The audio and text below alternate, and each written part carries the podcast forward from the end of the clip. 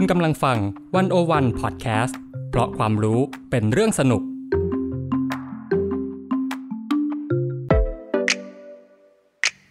101 In Focus เจาะไฮไลท์เด่นเศรษฐกิจสังคมการเมืองทั้งไทยและเทศโดยกองบรรณาธิการ the101.world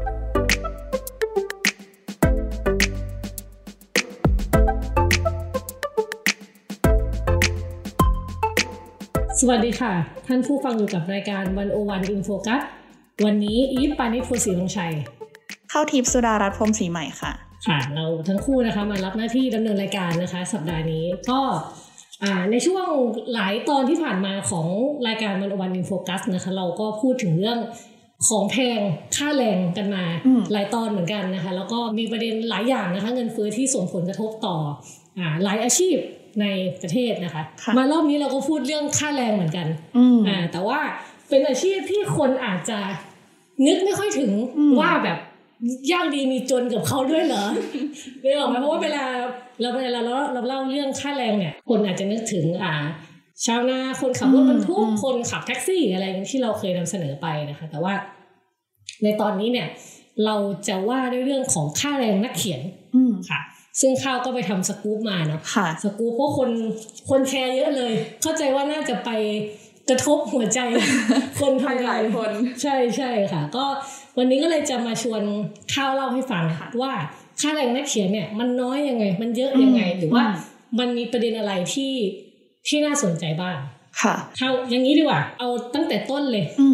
ไอประเด็นเรื่องค่าแรงนักเขียนเนี่ยมันเป็นยังไงมันมีอะไรที่ทำให้เราจะต้องไปดูมันนักเขียนไทยมันเจออะไรกันบ้างค่ะเวลาเราพูดถึงนักเขียนไทยเนี่ยคือคำมันกว้างมากเลยเนาะมันจะนึกถึงแบบนักเขียนนิยายก็ได้นักเขียนเรื่องสั้นหรืออะไรต่างๆทีนี้อาจจะต้องขอสโคปเล่าลงมาค่ะว่าสกู๊ปที่เข้าไปทำเนี่ยก็คือพูดถึงนักเขียนที่เป็นนักเขียนฟรีแลนซ์ในการรับเขียนงานให้กับสื่อออนไลน์หรือว่าถ้าในเด็กก็คือสื่อนิตยสารค่ะซึ่งลักษณะของงานมันจะเป็นงานเขียนแบบเชิงสารคดีบทสัมภาษณ์บทความไม่ว่าจะเป็นบทความแปลหรือว่าเขียนจากการวิเคราะห์อะไรต่างๆนะคะก็คือจะแบบมีเนื้อหาหลากหลายแล้วก็มีรูปแบบเยอะไม่ว่าจะเป็นข่าวอัปเดตบทความเป็นบทสัมภาษณ์เป็นบทวิเคราะห์อะไรต่างๆค่ะทีนี้คืองานหลักๆที่นักเขียนที่เรากำลังพูดถึงเนี่ยนะคะก็จะเป็นการค้นคว้าข้อมูลไปผลิตงานก็จะมีทั้งสัมภาษณ์ไปค้นหาหนังสือมาอ่านหรือว่าทำอะไรหลายๆอย่างเนาะซึ่งก็เป็นงานคล้ายๆกับที่เรากำลังทำอยู่แต่ว่าเขาเป็นนักเขียนฟรีแลนซ์ก็คือไม่ได้เป็นงานที่เป็นประจำกองบรรณาธิการคือไม่ได้มีเงินเดือนโอนเข้าบัญชีทุกเดือนใช่ก็คือเขารับเป็นเขาเรียกอะไร job by job ไปทีนี้ก็เราไปค้นพบว่านักเขียนในประเด็นนี้ในอาชีพเนี้ยก็คือเขาอ่ะได้ค่าตอบแทนอยู่ชิ้นละประมาณ 2,500 บาทณปัจจุบันนี้นะคะคือโดยไปถามโดยส่วนใหญ่ว่าโดยส่วนใหญ่ทุกคนเนี่ยทำงานแล้วต่อชิ้นได้เท่าไหร่ก็คือได้ 2,500 บาทไอ้ 2,500 บาทนี่มันยาวแค่ไหนยังไงส่วนมากอ่ะ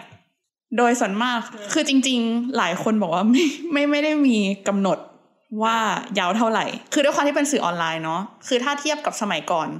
ทำนิตยสารเขาจะมีกำหนดหน้ามาให้แต่ว่าพอเป็นสื่อออนไลน์เขาบอกว่าค่อนข้างฟรีส่วนใหญ่อย่างที่เข้าไปคุยมาเนี่ยก็คือจะมีนักเขียนที่เขาบอกว่าบางทีก็จะได้รับบรีฟมาว่าอยากให้ช่วยไปทำประเด็นนี้หน่อยไม่ว่าจะออกไปสัมภาษณ์หรือทำอะไรก็ตามออกไปทำให้หน่อยนะอย่างเงี้ยก็คือรับบรีฟมาแล้วก็จะเขียนมาเท่าไหร่จะเขียนยังไงก็คือแล้วแต่เขาเลยหรือว่าบางทีก็จะมีบรีฟละเอียดกว่านี้ว่าแบบอยากให้เขียนประเด็นอะไรบ้างอยากให้เล่าประเด็นอะไรบ้างเงี้ยค่ะแต่ว่าด้วยราคาก็คือเท่ากัน 2,500 แล้วมันมีเรื่องความยากง่ายของประเด็นไหมเช่นสมมติโอเคเราไปทำอันเนี้ยทำเรื่องร้านกาแฟสัมภาษณ์มาสักร้านนึงกับถ้าอีกชิ้นหนึ่งโหนี่ต้องค้นประวัติศาสตร์เลยอะไรเงี้ยมันเวลาเรื่องประเด็นเรื่องยากเรื่องง่ายนี่มันราคามันเปลี่ยนไหมคือจริงๆอันนี้มีเคสตัวอย่างเนาะก็คือของอนิรุตเอื้อวิทยาค่ะก็คือเขาเป็นนักเขียนฟรีแลนซ์เขาก็เล่าเรื่องนี้ให้ฟังในประเด็นนี้เหมือนกันว่าเหมือนหลังจากที่ออกมาจากการทำงานประจำเป็นกองบรรณาธิการในสื่อแห่งหนึ่งแล้วเนี่ยเขาก็ออกมาเป็นฟรีแลนซ์เนาะแล้วก็มีคนติดต่อเขาไปคือด้วยความที่เขาอยู่เชียงใหม่โอเคเชียงใหม่เป็นสถานที่ที่มีแบบคาเฟ่เยอะแยะมากมายเปิดใหม่เขาก็ได้รับแอสไซน์อย่างนี้เหมือนกันเหมือนที่พี่อีฟพูดก็คือเหมือนอยากให้ไปสัมภาษณ์คาเฟ่นู่นนี่นั่นเขาก็ไปสัมภาษณ์แล้วเขาบอกว่าเหมือนมันมีแบบบางโปรเจกต์ที่แบบสัมภาษณ์10สถานที่ก็คือต้องไปหลายๆที่ใช่ไหมแต่เขาก็บอกว่าสุดท้ายเขาก็ได้เงินเท่าเดิมนะคือ 2,500 แล้วค่ารถค่าเรือค่าอะไรไปนี่เป็นไงนั่นสินี่คือคำถามเขาก็เลยแบบทำไมเราถึงได้เท่าเดิมนะในเมื่อมันเป็นแบบ10สถานที่อะไรประมาณนี้หรืออย่างประเด็นประวัติศาสตร์เรื่องนี้ก็เป็นเรื่องที่อนิรุธเขาพูดเหมือนกันค่ะว่าแบบหลังๆเขารู้สึกว่าเขาทำงานในเชิงคาเฟ่หรือสถานที่เปิดใหม่มาเยอะแล้วเหมือนมันเป็นการคุยเรื่องเดิมๆเขาก็เลยโอเคขยับมาดูว่าในจังหวัดเขามีอะไรบ้างแล้วเขาก็ไปอยู่กับกลุ่มที่เหมือนกับคือไปรู้จักกับกลุ่มที่มีการพัฒนาเมืองก็เลยได้แบบขนขวายเรื่องประวัติศาสตร์มากขึ้นว่าเอ้ยเชียงใหม่ในเชิงประวัติศาสตร์มันเป็นยังไงพอทำไปทำมาเขาก็เลยเหมือนว่าเหมือนมันมีองค์ความรู้ติดตัวเนาะแล้วพอต้องไปทำเรื่องคาเฟ่หรือทำอะไรต่างๆเนี่ยมันเหมือนเขาก็รู้แล้วว่าพื้นที่เก่าของสถานที่ท่องเที่ยวนั้นหรือคาเฟ่นั้นๆน่ะมันเคยมีประวัติศาสตร์อะไรบ้างเขาก็เลยสอดแทรกเข้าไปเล่าไปด้วยแล้วเขาบอกว่าแต่สุดท้ายเขาก็ได้เงินเท่าเดิมนะเพราะว่ามันเหมือนกับคือเขาไม่แน่ใจเหมือนกันว่าทำไมถึงเป็นอย่างนั้นเขาเลยรู้สึกว่าหลังๆอ่ะพอทำแบบนี้มา5ปีแล้วอ่ะแม้ว่าจะมีการพัฒนาตัวเองเรื่อยๆแต่เขาก็รู้สึกว่าทำไมสุดท้ายการทำงานแบบนี้ถึงไม่มีการคิดเงินผ่านคุณภาพงานมากไปกว่าการล็อกตายตัวว่าไปทำสัมภาษณ์แบบนี้4,500นะหรือไปทำแบบนี้ได้เลทเท่านี้นะเวลาเราคุยกันเราทำงานเขียนแล้วก็เข้าใจกันว่าข้าวว่ามันทำยังไงแต่ทีนี้ถ้าเกิดคนฟังเนี่ยที่อาจจะไม่ได้ทำงานสายนี้เขาฟังเขาอาจจะแบบไม่ได้ไปยากอะไรแค่พิมพ์ใน Microsoft Word พิมพ์เองเรียกว่าความลำบากหรือสิ่งที่นักเขียนเขาต้องเผชิญหรือที่ต้องทำแบบใต้ภูเขาน้ำแข็งที่เราไม่รู้อ่ะมันมีอะไรบ้างไหมเขาแลกเปลี่ยนยังไงบ้างก็มีนักเขียนหลายคนเลยค่ะจริงๆคือทุกคนที่คุยมาจะพูดเป็นเสียงเดียวกันว่างานเขียนโดยเฉพาะงานเขียนในเชิงสารคดีหรือว่างานเขียนในเชิงเป็นงานที่แบบต้องใช้แฟกต์ก็คือเป็นใช้ข้อเท็จจริงเป็นหลักเนี่ยมันก็ค่อนข้างยากอยู่เหมือนกันเพราะว่าเขายกตัวอย่างว่าสมมติวันนึงเวลาที่เราจะเขียนงานอะไรขึ้นมาเนี่ยมันใช้เวลาแบบเช่นสมมติวันนี้มีนัดสัมภาษณ์ที่เราต้องไปคุยกับแหล่งข้อมูลแล้วเนาะคุยเสร็จแล้วกลับมาอีกวันนึงก็ต้องมาถอดเทปในสิ่งที่เขาพูดถอดเทปนี่แหละตัวดีเลยถอดเทปนี่ใครไม่เคยถอดนี่นึกไม่ออกนะว่ามันทรมานแค่ไหนมันปวดหลังมากปวดหลังโอเคก็คือการเขาก็ต้องมานั่งถอดเทปซึ่งมันใช้เวลาอย่างน้อยสัก1วันเพราะว่าไปคุยทีนึงเนี่ยมันไม่ได้คุยแบบ5นาทีใช่มันไม่ได้คุย5นาทีจบมันแบบมันคุยนานมากอย่างน้อยก็ต้องชั่วโมงนึงอ่ะทีนี้พอถอดเทปสัก1วันแล้วก็ต้องเอากลับมาดูเนาะว่าเราจะเรียบเรียงและเล่ามันออกมายังไงเพราะว่าต้องเข้าใจว่าธรรมชาติอย่างนึงของมนุษย์คือเวลาที่เราเล่าเรื่องอะไรก็ตามเนี่ยการพูดกับการเขียนมันไม่เหมือนกันเหมือนมันใช้คนละฟังก์ชันของสมองในการเรียบเรียงคนที่เราสัมภาษณ์เนี่ยพูดไปนั่นไปนี่ใช่เราบางทีบางเรื่องไม่ได้จะหยิบมาได้ทั้งหมดใช่ก็เลยทำให้เขาคือนักเขียนทุกคนนั่นแหละก็เลยต้องกลับมาเรียบเรียงในสิ่งที่เราได้ข้อมูลมาแล้วบางทีเนี่ยข้อมูลจากการสัมภาษณ์อย่างเดียวไม่พอเราอาจจะต้องใช้ข้อมูลจากอินเทอร์เน็ตหรือข้อมูลจากหนังสืออะไรเงี้ยเพื่อมาซัพพอร์ตกับข้อมูลเพื่อให้เรื่องเล่าหรือผู้เสพได้อ่านอะไรที่เต็มที่อ่ะหมายถึงว่ามันมีน้ำมีเนื้อเราอ่านแล้วเราเข้าใจในมุมนี้มากขึ้นเราเข้าใจอะไรต่างๆมากขึ้นเขาก็เลยต้องใช้เวลากับมันคืองานเขียนมันเป็นงานที่หลายคนพูดนะคือค่อนข้างใช้เวลาก็ต้องคราฟกับมันประมาณนึงสมมติว่าถ้าถอดเทปเสร็จแล้วกลับมาเรียบเรียงเขียนเนี่ยก็บางคนส่วนใหญ่นะก็จะบอกว่าขอทิ้งไว้สักวันนึงแล้วเดี๋ยวกลับมาอ่านมันอีกรอบนึงมาเกลามันว่าเขาเขียนแล้วเขาเล่าสมูทหรือยังประมาณนี้ค่ะคือมันมีคุณค่าที่ซ่อนอยู่ที่เรามองไม่เห็นมันไม่สามารถนับได้ด้วยจำนวนตัวอักษรเนาะในเรื่องพวกนี้แต่ทีนี้พอเราพูดถึงแบบนี้เราอาจรู้สึกว่าอ้าวแล้วแบบไหนล่ะเกณฑ์แบบไหนล่ะถึงจะโอเคค่าเรื่องเท่าไหร่ในบทความรูปแบบไหนถึงจะโอเคอะไรเงี้ยเข้าได้ไปคุยมาไหมมันมีคนเสนอเรื่องนี้ไปบ้างป่ะก็มีนะคะคือก่อนที่จะมีคนเสนอวิธีการใหม่ๆเนี่ยเข้าขอเล่าในอดีตก่อนละกันว่าแต่ก่อนเขาคิดอดีตนานแค่ไหน 20 ปีค่ะ okay. คือเป็นความโชคดีเนาะที่มีโอกาสได้คุยกับพี่หมีนิพาค่ะซึ่งเป็นบรรณาธิการอดีตบรรณาธิการของนิตยสาร Image นิตยสาร Image นี่คือสมัยก็คือมีชื่อเสียงมากๆก็เป็นตำนานนิตยสารของประเทศไทยแหละใช่ซึ่งในช่วงที่พี่หมีทำงานตั้งแต่ปี2543ถึง2559เนี่ยคือเป็นช่วงที่พี่หมีก็มีการทำงานกับนักเขียนหลายคนไม่ว่าจะทำงานแบบนักเขียนที่ทำประจำหรือว่านักเขียนฟรีแลนซ์โดยเฉพาะคนที่มีชื่อเสียงเนาะทีนี้เดี๋ยวขอแอบ ให้ข้อมูลนิดนึงก็คือในวงการเนี่ยพูดกันเยอะว่าคนที่ให้เงินหมายถึงว่าให้ค่าตอบแทนในการเขียนเยอะเนี่ยคือนิตยสาร Image คือให้ได้สมน้ำสมเนื้อคือหลายคนพูดแบบนี้มาเราก็เลยโอเคงั้นอยากลองคุยกับพี่หมีว่าแล้วมีเกณฑ์อะไรในการให้เงินหรือว่าให้ค่าต้นฉบับกับนักเขียนบ้างซึ่งพี่หมีก็เล่ามาว่าคือเขาอาจจะไม่ได้แบบเป็นเกณฑ์ที่อาจจะมาตรฐานกับคนอื่นแต่มันเป็น common sense บางอย่างที่เขารู้สึกว่ามันต้องให้เท่านี้ก็คือเขาจะพิจารณาจากชื่อชั้นของนักเขียนเนี่ยเป็นยังไงก็คือเป็นการวัดคุณภาพงานเนาะว่าที่ผ่านมานักเขียนมีการทำงานที่มีคุณภาพยังไงบ้างแล้วก็มีการพิจารณาจากความยาวของต้นฉบับงานนี้เป็นงานของคอลัมน์ไหนก็คือดูลักษณะเนื้องานนั่นแหละว่าความยากง่ายมันเป็นยังไงค่ะแล้วก็นอกนั้นก็จะมีแบบความยาวมีการกำหนดความยาวของเนื้องานเพราะว่าแต่ก่อนเนาะนิตยสารมันมีข้อจำกัดอย่างนึงก็คือพอมีหน้าที่จำกัดมีการวางเลเยอร์ไว้แล้วการจัดหน้าไว้แล้วว่าจะต้องมีปริมาณเท่าไหร่เพราะมันก็คือการควบคุมงบประมาณของการพิมพ์นิตยสารเขาก็เลยต้องมีการกำหนดไว้ว่าเขาต้องการเรื่องแบบนี้ความยาวเท่าไหร่แล้วเขาจะมีการให้เงินยังไงอันนี้เป็นการยกตัวอย่างนะคะเช่นสมมติว่าถ้าเป็นการเขียนบทความงานแปลบทความจากต่างประเทศก็ได้ถ้าเขียนมาประมาณ2หน้าเนี่ยเขากำหนดค่าต้นฉบับให้ประมาณ 2,000 ถึง 2,500 บาท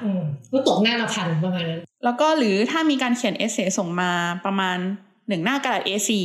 หรือว่าไม่เกิน1หน้าครึ่งกระดาษ A4 เนาะก็คือจะให้ 1,500 ถึง 2,000 บาทแล้วก็มันก็ลดหลั่นกันไปค่ะแล้วก็มีถ้าเป็นคอลัมนิสต์ก็คือคนที่มีคอลัมน์ประจำนิตยสารแห่งนั้นอยู่แล้วมีเนื้อหามีประเด็นอะไรอย่างนั้นอยู่แล้วก็คือถ้าเขียนมาประมาณ 2-3 หน้า A4 ก็จะได้ประมาณ 2,500 ถึง 5,000 บาทค่ะแล้วก็มีบทสัมภาษณ์อันนี้ก็เป็นอีกหนึ่งส่วนที่สำคัญเนาะของนิตยสารทีนี้บทสัมภาษณ์ก็คือจะแบ่งกันไปตามขนาดถ้าเป็นขนาดเล็กสมมุติว่าถ้าเขียนประมาณ1หน้าถึง1หน้าครึ่ง A4 ก็ได้ 2,000 ถึง 3,000 บาทขนาดกลาง 4 ถึง 6 หน้าก็คือได้ 4,000 ถึง 6,000 บาทแล้วก็บทสัมภาษณ์ขนาดใหญ่ 5 ถึง 10หน้าก็คือจะเป็น 6,000 ถึง 10,000 บาทคือที่เขาถึงหลักหมื่นเลยนะใช่คือที่เขาแบบให้ความสัมพันธ์กับบทสัมภาษณ์เพราะว่าการสัมภาษณ์แบบนี้ค่ะมันใช้ทักษะเยอะมันใช้สกิลค่อนข้างเยอะเพราะว่าการที่เราไปเจอคนที่แบบไม่ได้คุ้นเคยกันคุณเพิ่งเจอครั้งแรกอ่ะแล้วมาขอให้เขาเล่านั่นเรื่องนี้ให้ฟังอะไรอย่างงี้ใช่มั้ยมันใช้เวลามากให้เขาเล่าเรื่องส่วนตัวให้เขาเล่าเรื่องความคิดคือถ้าเราไม่สามารถแบบใช้เวลาภายใน 2-3 ชั่วโมงในการให้เขาเปิดใจได้มันก็เป็นมันสกิลเฉพาะตัวอยู่เหมือนกันนะคะก็เลยเป็นการให้คือถือว่าลักษณะสิ่งที่พี่หมีเล่ามาเนี่ยก็คือเป็นการให้เงินตามลักษณะคุณภาพงานเนาะแล้วก็ความยากง่ายของมันค่ะอือค่ะไอ้เกณฑ์ที่ว่านี่เป็นเฉพาะของ Image ป่ะที่อื่นในตลาดมันใกล้ๆกันมั้ยราคาเข้าใจว่าใกล้ๆกันนะคะแต่ว่าโดยส่วนใหญ่คือทุกคนบอกว่าถ้าเป็นที่ Image อ่ะจะให้ตามคุณภาพงานเป็นหลักแบบนี้เลยค่ะทีนี้ Image มันเป็นแมกกาซีนที่นักเขียนไทยอะไรไทยส่วนมากเนาะทีนี้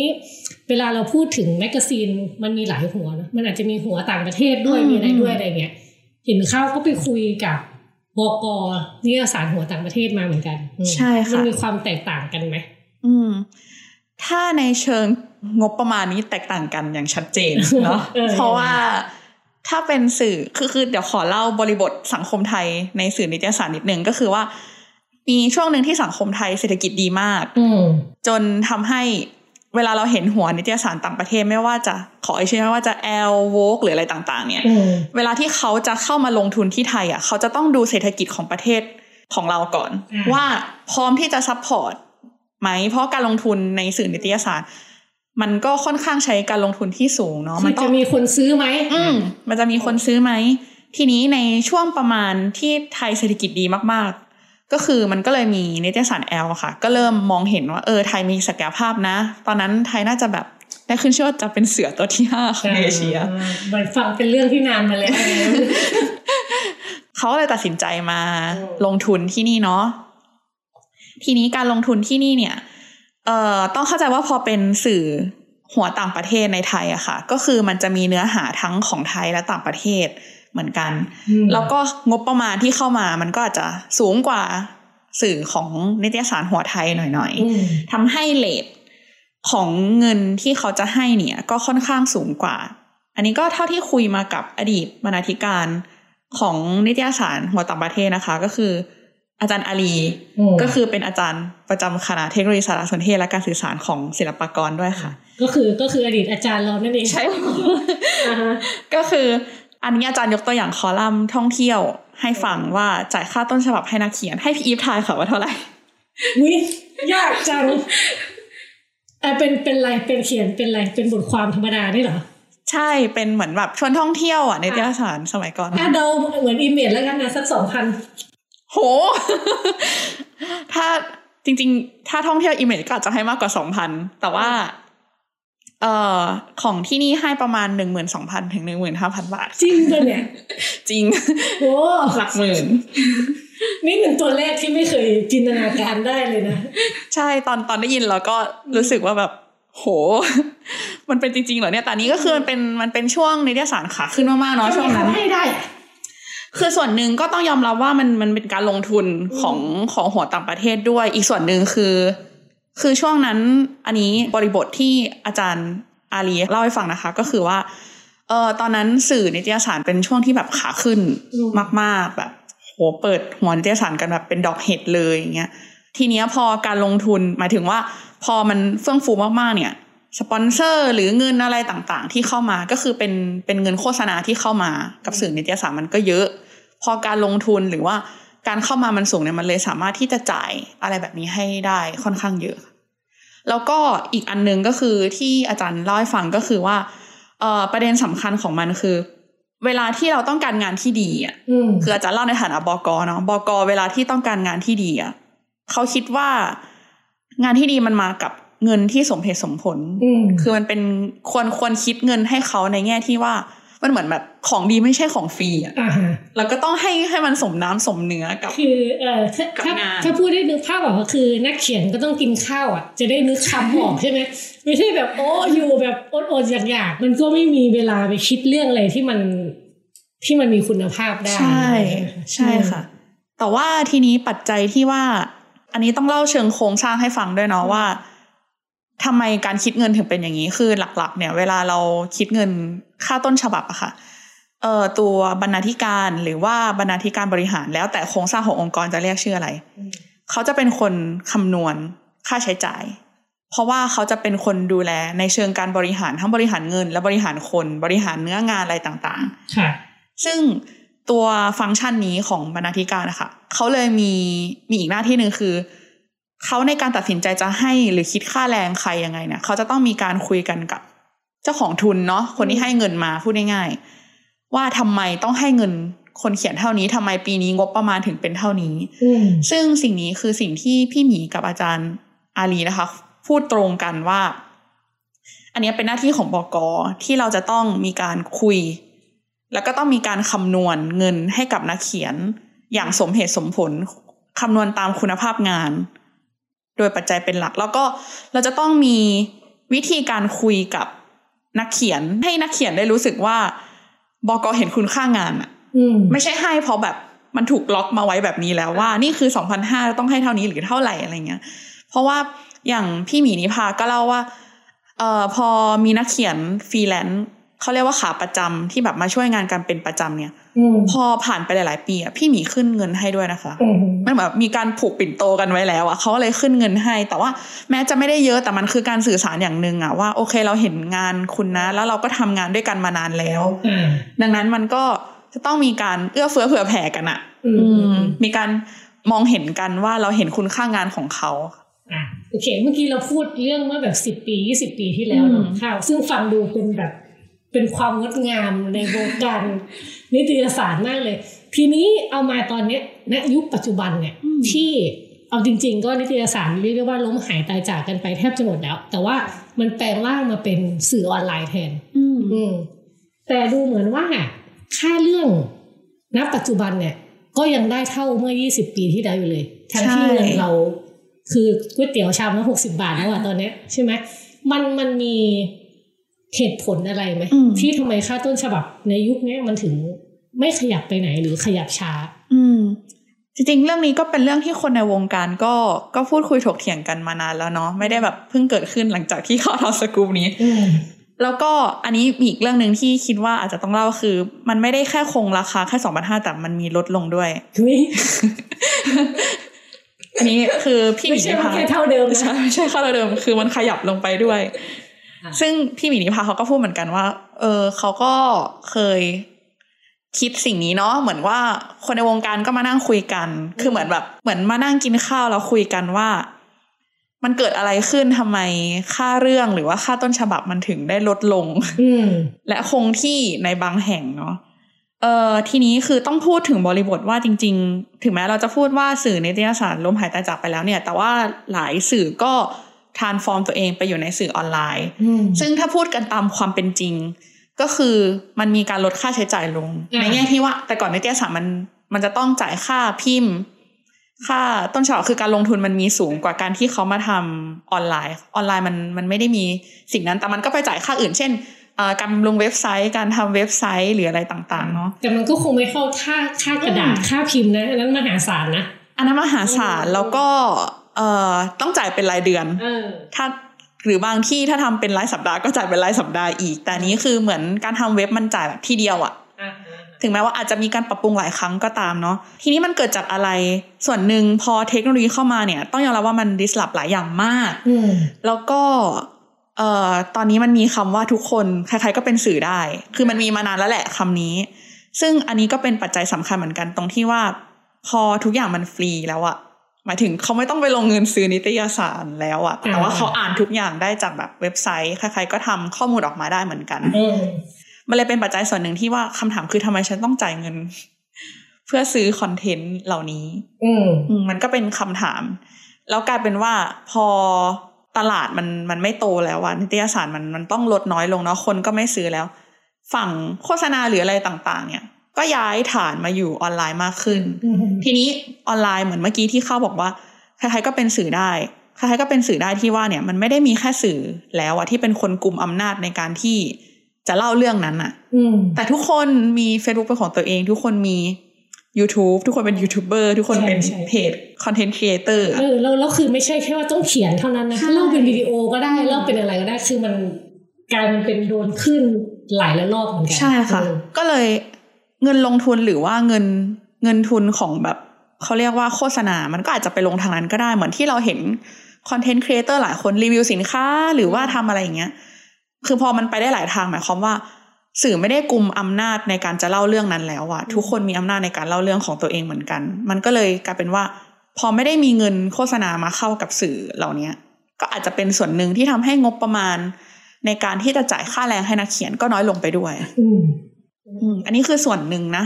ไม่ได้หมายความว่าเป็นปัญหาทั้งหมดเพราะว่าจริงๆสื่อหลายเจ้าเนี่ยถ้าเราดูก็คือจะมีความพยายามที่จะปรับโมเดลหรือว่าหาวิธีการอยู่ซึ่งนักเขียนที่มาให้สัมภาษณ์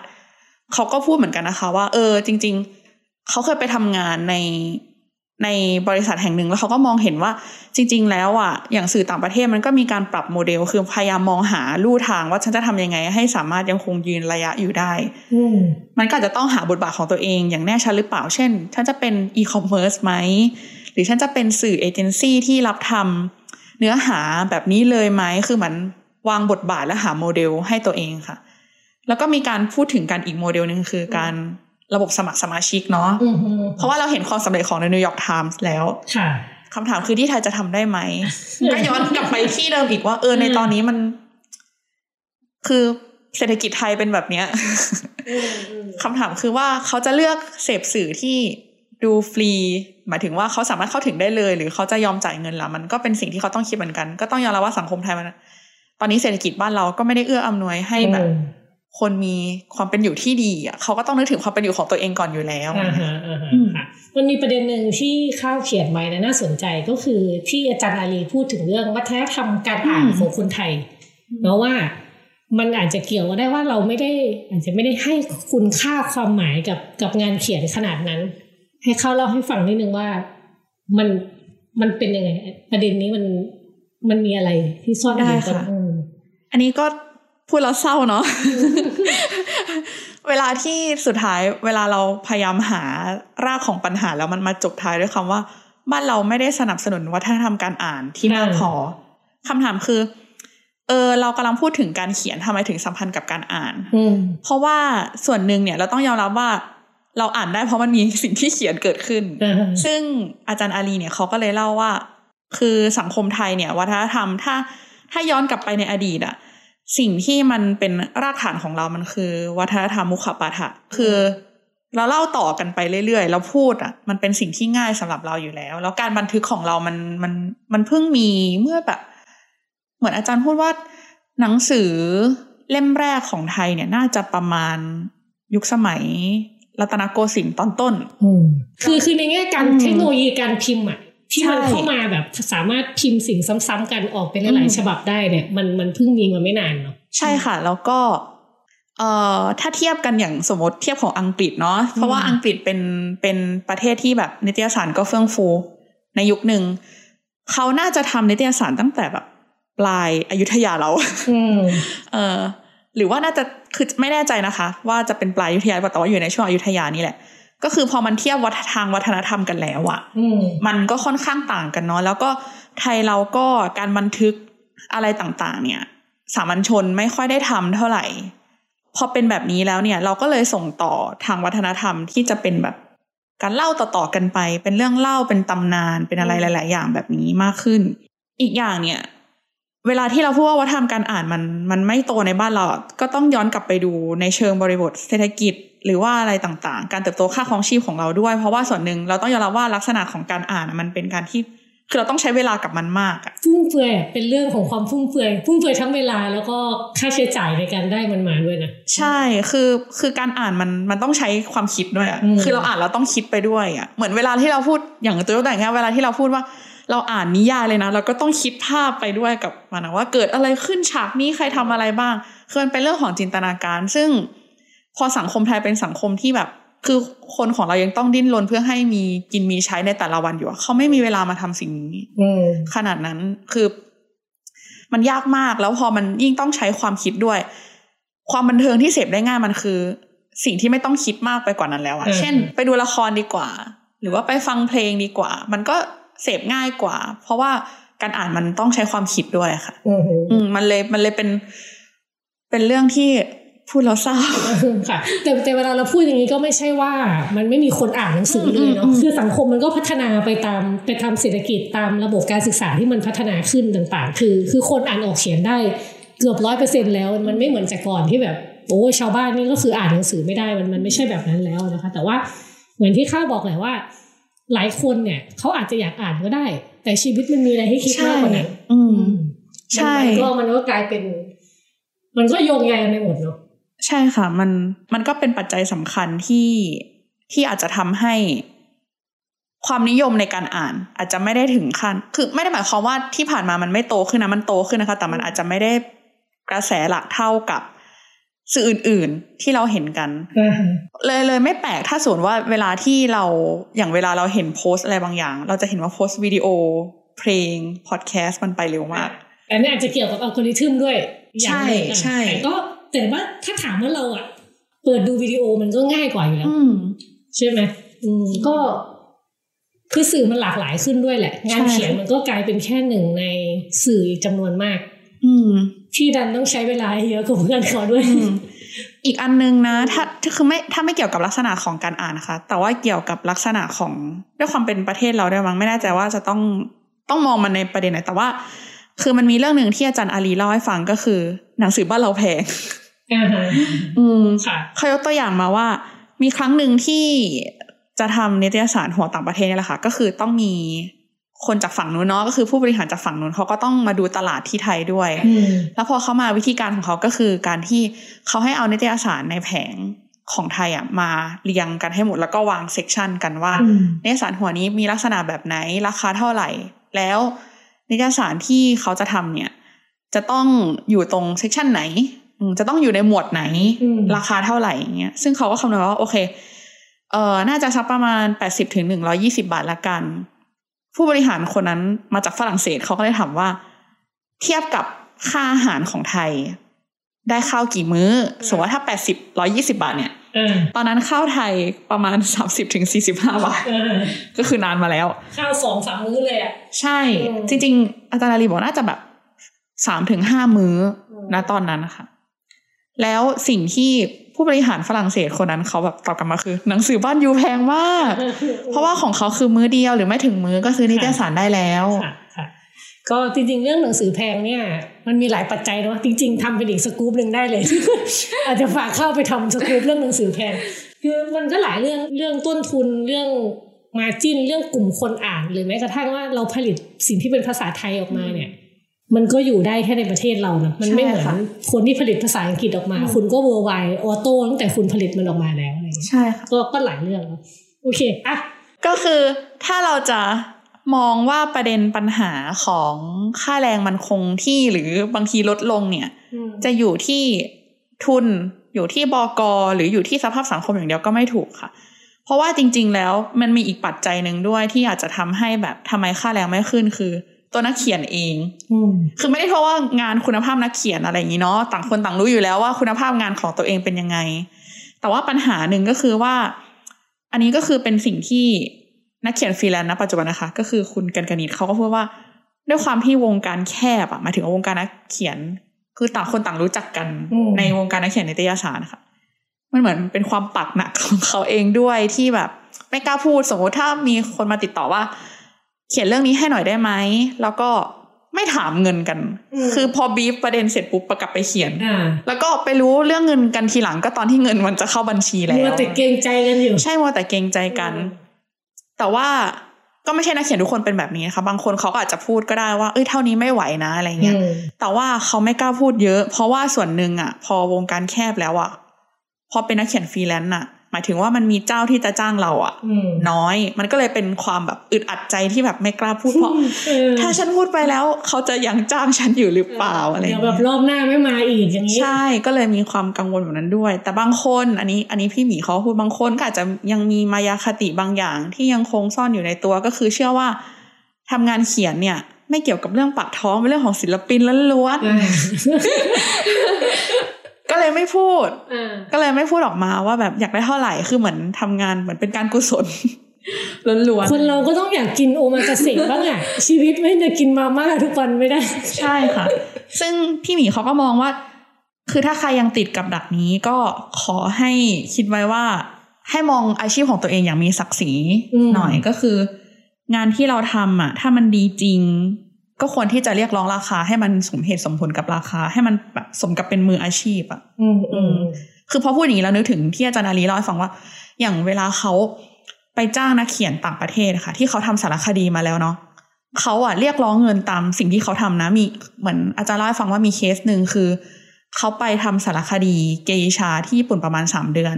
เป็นนักเขียนอเมริกันแล้วก็ค่าเรื่องเขาเนี่ยประมาณ100,000 อัพคือเขาใช้เวลาเนาะแล้วก็แบบด้วยสกิลอะไรต่างๆของเขาด้วยแต่ว่าไทยอ่ะให้ได้แค่ 90,000 เพราะว่าเรามีจำนวนเท่านี้นี่คือแบบเขาก็คุยกันเลยนะว่าโอ้ทำไมให้น้อยจังคืองานชั้นมันแบบว่าไปอยู่มาตั้ง3 เดือนใช่ไปอยู่มาตั้ง3 เดือนแล้วถ้าเขาขายให้กับนิตยสารหัวนี้ในไทยอ่ะเขาจะขายให้หัวอื่นในไทยไม่ได้อีกแล้วอ่ะแล้วยอดพิมพ์คุณเท่าไหร่เขาก็มีการคุยกัน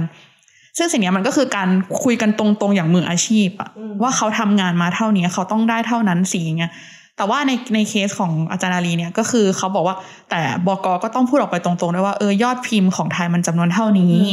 มันก็เลยจำเป็นที่จะเท่านี้ถ้าคุยกันตรงๆแล้วก็แบบเหมือนแสดงออกให้เขาเห็นว่าเราเห็นคุณค่างานเขาเขาก็โอเคได้โอเคเข้าใจ 90,000 ได้ไม่มีปัญหาอะไรเงี้ยเขาก็ให้ก็กลายเป็นเรื่องต้องมาคุยกันประนีประนอมกันแต่ว่าจริงๆแล้วอ่ะเกณฑ์เขาสูงกว่านั้นใช่ โอเคอ่ะเรามาสรุปไหมมีข้อสรุปไหมจากทั้งหมดที่เราคุยกันมา จริงๆเรื่องนี้เหมือนที่พี่อีบอกก่อนอันนี้ก็คือมันก็คงต้องเป็นเรื่องที่ทุกฝ่ายมาคุยกันเนาะไม่ว่าจะแบบบก.เองนักเขียนหรือแม้กระทั่งเจ้าของทุนเองค่ะคือทุกคนคิดว่าจริงๆด้วยสภาพสังคมนะตอนนี้ด้วยสภาพตลาดสื่อนะตอนนี้ด้วยมันก็มีปัจจัยหลายๆอย่างที่แบบอย่างน้อยถ้าเราคุยกันน่ะคือเข้าเห็นด้วยกับพี่หมีนะถ้าเราสามารถ บอกนักเขียนได้ว่าเราเห็นคุณค่าของงานเขานะอะไรเงี้ยมันอาจจะมีวิธีการหลายอย่างที่สื่อสารคุยกันตรงๆอาจจะไม่เก็บงำกันอะไรอย่างเงี้ยอาจจะเป็นหาหนทางไปด้วยกันได้ถ้าสมมติเราคุยกันก็จริงๆเท่าที่คุยมาก็คือสิ่งที่เราควรจะไปต่อก็คือเรื่องความเป็นมืออาชีพนั่นแหละเราต่างต้องเป็นมืออาชีพซึ่งกันและกันนะคะแล้วก็ถ้ามามัวเกรงใจกันอยู่นี่มันก็จะเศร้าๆกันไปอย่างนี้ไปตลอดเนาะแต่ก็นะคะก็มันมีหลายประเด็นให้พูดถึงแล้วก็หลายเรื่องเราก็อาจจะยังไม่ได้พูดถึงในรายการนี้หรือในสกู๊ปนี้เนาะท่านผู้ฟังถ้าเกิดว่าฟังแล้วอ่านแล้วคิดยังไงก็อาจจะไม่ต้องคิดเหมือนกันก็ได้เนาะบางเรื่องเราอาจจะมีบางข้อมูลที่เราก็ไม่รู้หรือว่ามีบางข้อคิดเห็นที่เราก็คิดกันไปได้นะคะในประเด็นเหล่านี้ค่ะก็ยังไงก็ฝากสกู๊ปชิ้นนี้ด้วยนะคะ ชิ้นนี้มีคนแชร์เยอะจริงๆแล้วก็อยากชวนไปอ่านนะคะถ้าเกิดว่าฟังแล้วยังไม่ค่อยหนำใจเท่าไหร่ก็ไปอ่านได้นะคะชื่อบทความหรือไปเซิร์ชในเว็บ101นะคะชื่อสกู๊ปว่านักเขียนฟรีแลนซ์ไทยกับ20 ปีค่าแรงไม่เคยขยับนะคะชื่อเศร้ามากเลย โอเคก็วันนี้นะคะอีฟปานิชโพสีวังชัยเข้าทิพย์สุดารัตน์พรหมศรีใหม่ค่ะลาไปก่อนนะคะสวัสดีค่ะสวัสดีค่ะ